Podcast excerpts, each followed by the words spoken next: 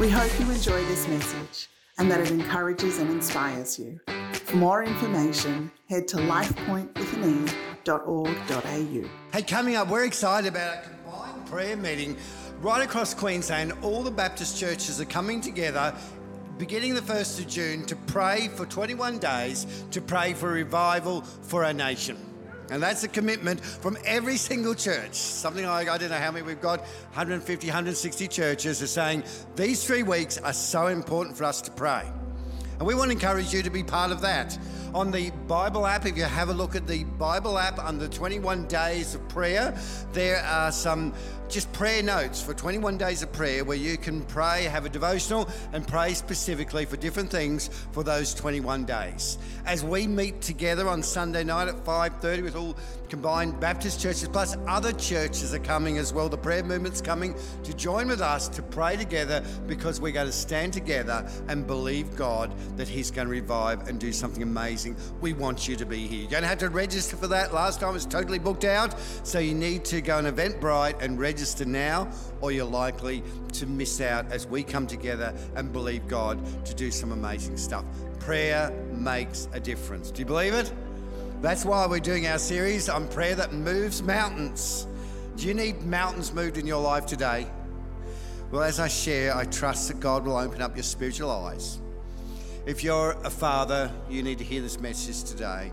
If you're a mother, you need to hear this message today. If you're a Christian, you need to take account of what's being said today because this will change your life when you re- realize the reality of what we speak about. We don't speak about this often. But today, as we speak about this, there's an incredible reality. We need our spiritual eyes opened. And I trust that you'll hear what the Spirit of God is saying to you today. Father, I pray in Jesus' name, when you said all authority in heaven on earth has been given to you, and you said, Go likewise. We go in Jesus' name today. I pray, Lord, that you'd let shafts of light touch our spirits and our hearts and our minds to release us to the knowledge of the truth that your word has. God, I pray today, by faith, that people who've been captive for a long time will be set free. I pray today, Lord, for people who need healing from you, God, and haven't received it, that you would just set them free and you would heal in the name of Jesus Christ. And Lord, we believe your word and we ask your Holy Spirit, fill this place and speak to us. In Jesus' mighty name. Amen. Amen. Sometimes I think my daughter sets me up to be embarrassed. The other Sunday, I went over to her place and I said, Look, I'm going to take Kaiden. I'll take Kaiden on an adventure, which I do quite often. And Meryl was with me. And we took Kaiden on this adventure. And just as I walked out the door, she said, Kaiden, don't forget your binoculars. Get your binoculars. You're going on an adventure with Granddad. I said, Yep, I'll wait. Go and get his binoculars. So Kaiden races into his bedroom and he produces his binoculars. Anna Golding made binoculars. I got no idea why they weren't the same length, but they were his binoculars, and man, he was super proud of his binoculars. Me, a little embarrassed. We were going to Harry's Hut. We're going to go along the boardwalk on Sunday afternoon to Harry's Hut, where there are many, many people walking past. So I arrived there. Meryl decided she was going to sit in the car and just read a book. So I quickly got Kaiden out of the car, my three year old grandson, out of the car and started to walk towards the boardwalk. When Meryl yells out, Kaiden, you forgot your binoculars. To which we go back and get his binoculars. Do we have a photo of him using his binoculars? Now, these things are very important when you're a three year old. These binoculars are so important. And we were looking for crocodiles. We were going everywhere looking for crocodiles. So we didn't find crocodiles in the, in, in the water. We looked across the valley, couldn't find the crocodiles. So I grabbed these. I thought I would get adventurous as well. So I grabbed these and I'm looking for crocodiles. He said, Granddad, you're looking for koalas. Crocodiles are in the creek. You can't put anything over him. But in the world of a child, these are so important. For those who've got kids, you know, stuff is so important. So important for him. we were walking back along the boardwalk and he was holding his binoculars and this toddler was coming towards him and the toddler thought it'd be lovely if they could have a go of his binoculars so the toddler tries to grab the, the, binoculars off Kaiden, to which Kaiden just held them so tight and managed to push his way past and indignantly said, Granddad, you hold my binoculars. So I held his binoculars and held his other hand. He said, Granddad, hold my, my binoculars up high so kids can't get them. So here I am with a grandchild on one hand and two extended toilet rolls on the other, trying to look as incredible and discreet as possible as people are walking along this path with me. We'd go around the corner, I just gradually tuck them underneath my arm and focus on something else. Granddad, the binoculars. You know, in a child's world, these things are so important. In the kingdom of an adult, they are only just rolls of paper and so easy to make some more. But there was something happening for him. He was focused on these things. For me, I was focused on the adventure and how important it was to find the crocodiles along the way to have an adventure. And in life, the same thing happens. We can focus on our stuff rather than focusing on the stuff that is important for the kingdom of God and for the King of Kings and the Lord of Lords. And sometimes we have questions why um, is life so hard? Why is life so difficult at times? Why does the right thing often feel like a battle? Do you know what I'm talking about? When you try and push through, you try to do the right thing, there's always a battle. There seems to be an opposite, opposition coming your way. You know, there are two worlds that collide in the spiritual realm, and that's the kingdom of light and the kingdom of darkness. And we need to be aware of that because Jesus often talks about this throughout Scripture. And I encourage you, if you've got any questions about this, get out your Bible, read these scriptures, and see what Jesus is saying. Jesus promised, He said, I'm going to build my church, and the gates of hell will not prevail against it. He says, I'm going to build my church. There's going to be opposition, but hell is not going to prevail against my church. The church is going to win. And you need to know that. When all stuff happens towards the end times, the church will win because the King of the universe declared that it would. And we've got to realize that. He says, I tell you the truth, whatever I bind on earth will be bound in heaven. Whatever I'm loose, whatever I loose will be loosed in earth. We've been told to bind and loose things in the spiritual realm so we see them in the physical realm and vice versa. This week, who's bind or loose something? In the last 12 months, who's bind or loose something? In the last 10 years who has used this power to change your kingdom by praying in the spiritual world and getting the victory in the spiritual world so we see release in the physical world. How often do we allow stuff to happen to people and people to be sick and people to be going through stuff and we've never stopped to deal with it in the spiritual realm and we stood by and we tried to fix stuff in the in the um, this kingdom rather than his kingdom when I'm so worried about these rather than looking at the crocodiles that may be out there. The Bible says the weapons we fight are not the weapons of this world. On the contrary, they have divine power to demolish strongholds. We demolish arguments and every pretension that sets itself against the knowledge of God, and we take captive every thought and bring it to obedience to Christ in order that the manifold wisdom of God might be known through the church to the rulers and authorities in heavenly places. The church has got a role. We have got an incredible role in the spiritual realm, and yet we never or very rarely we use the power that's been given to us. If you are a parent and you're not praying for your kids, step aside and the devil's in there doing everything he can. But when we start to pray, when we take our spiritual authority and we start to pray for kids, when we start to pray for our grandkids, when we start to pray for our worlds and we take this spiritual authority, things change.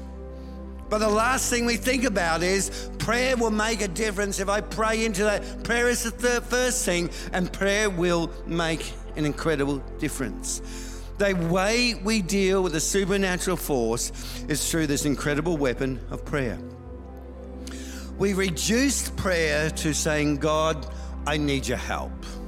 God, help me, give me some more finances. God, help me feel better, help me get on better. And our prayer is focused about us. Whereas when we start to learn the power of prayer and we start to do warfare prayer and start using our weapons that are strong and powerful to pull down the enemy's tactics, we see great things happening. Paul says, finally, when he says everything else about relationships, about husbands and wives, about um, servants and masters, he says, finally, be strong in the Lord and the power of his might is in the Lord. Come to the Lord. The weapons that you are fighting your struggle is not against flesh and blood, but it's against rulers, it's against authorities, it's against powers of this dark world, and against spiritual forces of evil in heavenly places. Could it just be that the enemy is trying to put you down at the moment? The way you feel, the struggles you have could it just be the enemy's working on your case? If you are a Christian, there's not a person where the enemy isn't trying to pull you down or trying to pull you away from God. And we've got to spiritually see in the spiritual realm that there are forces at work to pull us down. Right now, if we sit here, you see me, you see a screen, you see some lights. Are there any spiritual forces at work right here? In the spiritual realm, just because you see it doesn't mean it's not there. Like, I could find an electric lead, I could pick up this lead and say, I don't believe that this lead could electrocute me. I could grab it, I could get a pair of scissors, I don't believe it's going to electrocute me, and I cut it in half. What's going to happen? I'm going to get electrocuted. Just because I believe it doesn't, just because I don't believe it's going to electrocute me doesn't mean that it won't. Just because we try to believe that there's not a spiritual realm up out there doesn't mean that there isn't. And the greatest tactic of the enemy is to try to get us to think that this spiritual realm of evil won't affect us. Now, I'm a Christian, I'm okay. There, there's no battle going on. Whereas when we read scripture, throughout scripture, it's very clear that there are spiritual battles going on over our lives and over our churches and for the kingdom. There's a beautiful part just in. Um, in, in scripture in the Old Testament in um, Kings where we've got a servant of Elisha and the servant gets up one morning, he's talking to Elijah. And as he's talking to Elijah, he looks out and he sees a fierce battle that's about to rage. And he sees people on horses, he sees foot soldiers and everything like that. And he says to Elijah, The people who are, are against us are far more than those who are for us. And Elijah says to him, If you look in the spirit world, you will see. And it goes on to say he prayed for his servant and he prayed that the eyes of his servant may be open to see the spiritual realm. Open his eyes that he may see, may see. Then the Lord opened the servant's eyes, and he looked and he saw hills full of horses and chariots and fire all around Elisha. God goes into battle for you when you need Him to do it. He stands there for you and with you and pushes through in the heavenly realm. God is with you. He is with you. He who is with you is greater than he that is in the world. Now, what does the devil try to do? A couple of things this morning. One, he hides the truth from Christians. He pretends the supernatural world does not exist. What happens is, hey, it doesn't matter, nothing to do with the spiritual world. I just need to look at the physical stuff. So, with our intelligence and what we have now, and we sort of understand stuff, we just try to justify every stuff, and all the stuff in a, in a spiritual, in a physical realm, rather than understanding what's happening in the spiritual. Paul says our fight is not against flesh and blood, but against principalities and powers. The devil entices us to live in the physical world only. Romans says, Do not be conformed to this world, but be transformed by the renewing of your mind, that you'll prove what's a good, acceptable, and perfect will for your life. There's a battle going on for your mind. And the battle is to keep it down here where we just think it's all about flesh and blood. We think about everything that happens is just on a, an earthly plane, that there's nothing spiritual happening. So we try to battle something on an earthly plane and we lose and we don't get the victory because it's in the spirit that's happening. We fill our minds with knowledge and information, and there's no room for faith. Hebrews 11:6 says, "Without faith, it's impossible to please God." But when we act in faith, when we take a step of faith, when we pray something in faith, believing that God's going to do, it, when we pray it a second time, the third time, believe God that He's going to do it, faith is activated, and God blesses when He sees faith. When He sees great faith, where people pray, it's not a physical answer that they're looking for, it's a spiritual answer. And when they believe that, great stuff happens. Then the devil tries to accuse Christians in Revelation 12:10. He says, I heard a loud voice in heaven saying, Now the salvation and the power and the kingdom of our God and the authority of his Christ have come, for the accuser of Christians has been thrown down, and he accuses them day and night before God. He accuses us. He says things like, You're not good enough, you're not valued, you are inadequate. You're not loved. You'll never change. Your circumstance will never get any better. Things will turn around for the worse. People don't like you. That's the accuser of the brethren. You make a mistake, he says, How could God love you? Something goes wrong in your life and you're, you're struggling with something and you can't get on top of it. So he comes in and says, Well, how could God love you when you're not good enough to get over that? When God says, I love you, I've demonstrated the incredible power of my love on the cross when I gave my life for you, that you could live in love and in my power and my authority. He tries to snare us and to stop us and enslave us. The Bible says, I pray that they may come to their senses and escape the trap of the devil. He makes us think that God doesn't care. He makes us think that God doesn't answer prayer. And I'm sure I asked you and you've thought that God doesn't answer prayer, I'm sure every one of us would have a time in our life when we put up our hand and we've thought that. And yet God is there, His incredible love for us, He always, always answers prayer. When testing times come, we feel as though God has let us down because we don't understand what's happening. The Bible, some things that happen. And there's two kinds of testings in the Bible. The first testing is trials. Trials will come. They're going to come. You don't go through life and don't have trials. And we have sort of a theology that people try to grasp on that I'm never going to have a trial. Well, you're going to have a trial because the Bible talks about count it all joy when various trials come. And there's going to be times of trials. And when those trials come, they are situations designed by God in order to bring you closer to Him. God is allowing this trial because the outcome of that is going to be perseverance. And perseverance pushes through to endurance, endurance gives you hope.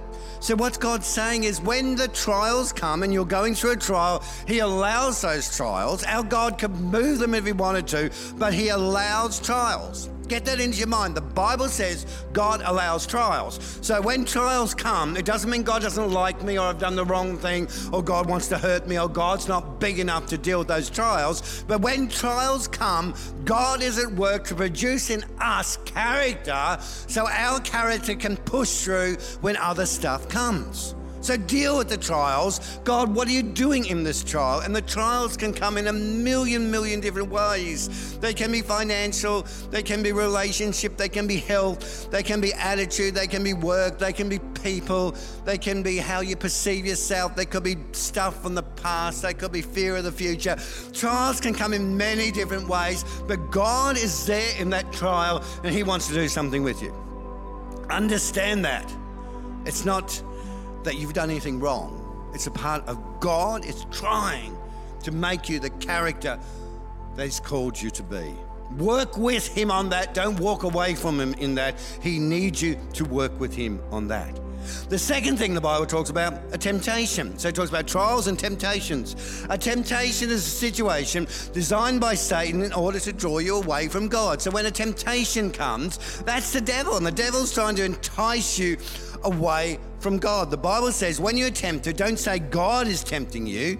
Temptation is the oldest problem in the world. It happened in the Garden of Eden. Adam and Eve were tempted to take the fruit. Now, it wasn't a sin until they took it. But when they took it, man, everything fell apart. The devil tries to tempt you to do the wrong thing. The devil, devil tries to do stuff to push you under. The devil entices you away from God to do the wrong thing. And when that happens, stand firm in your faith, realizing the devil's in this. I need to stand firm and put the armor of God. Now, the sin isn't the temptation, the sin is falling to the temptation. So often we think, oh, we've got a thought in our mind that we should do something. Oh, that's sin. No, that's the devil putting a thought in your mind. Just imagine Jesus. He was tempted in every way without sin, but just imagine when the devil said to him after fasting for 40 days and 40 nights, Here's some stones. I want you to turn those stones into bread. Hmm. Man, I'd love some bread now. I'm so hungry. He feels just like you feel. I'm so hungry. Man, I'd love some bread now. But I can't because that would be given in to temptation. When the devil tempts you, when you get the thought in your mind, you think, yep, I'd love some bread now, that's not the sin. It's what you do with the thought that becomes the sin. For Jesus to, to start to turn that stone into bread is a sin. To think about it is not the sin. And yet the devil tries to say you're so bad because you had this thought and that's happened. You're not so bad. It's the devil trying to trap you, and all he does is trying to put us down because he hates us.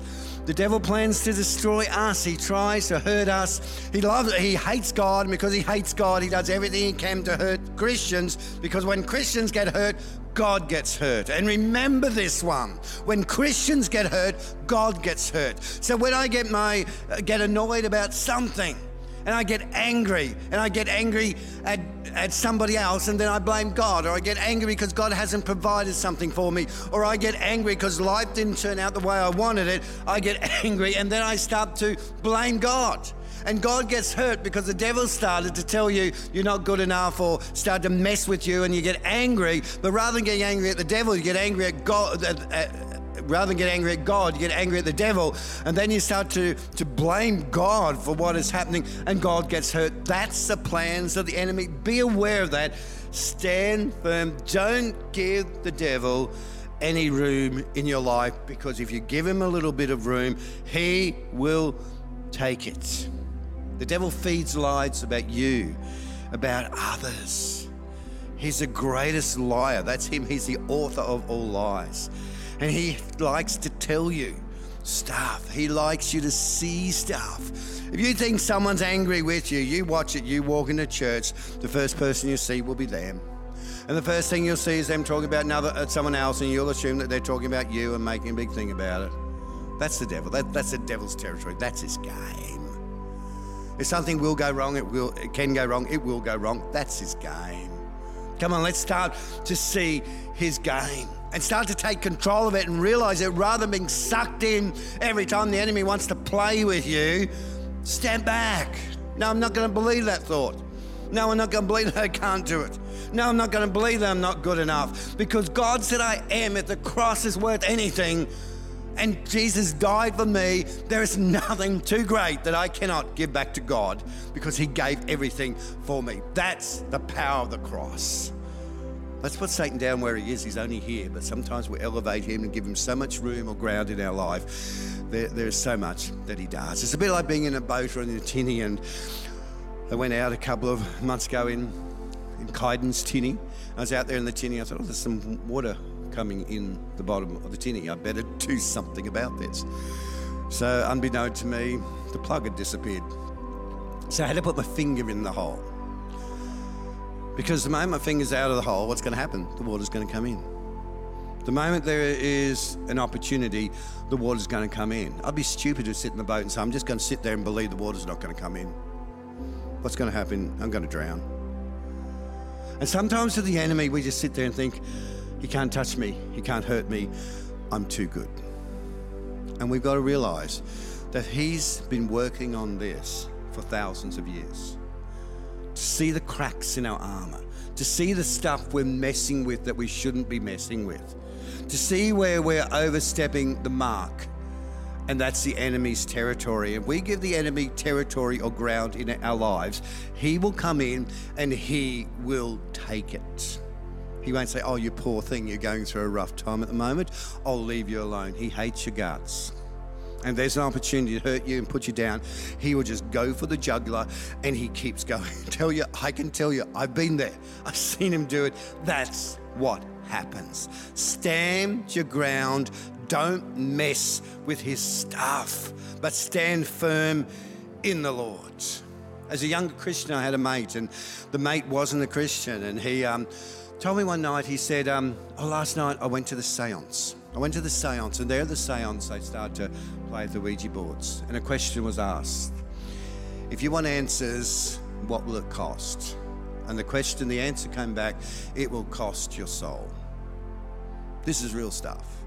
Mess with the devil, and he messes with your soul.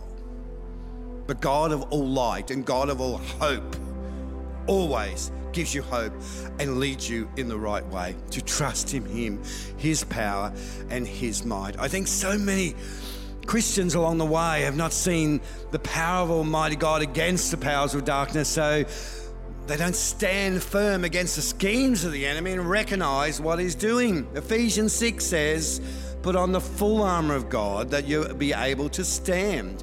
Stand firm with the belt of truth buckled around your waist, with a breastplate of righteousness in place, with the feet fitted with the readiness that comes from the gospel of peace.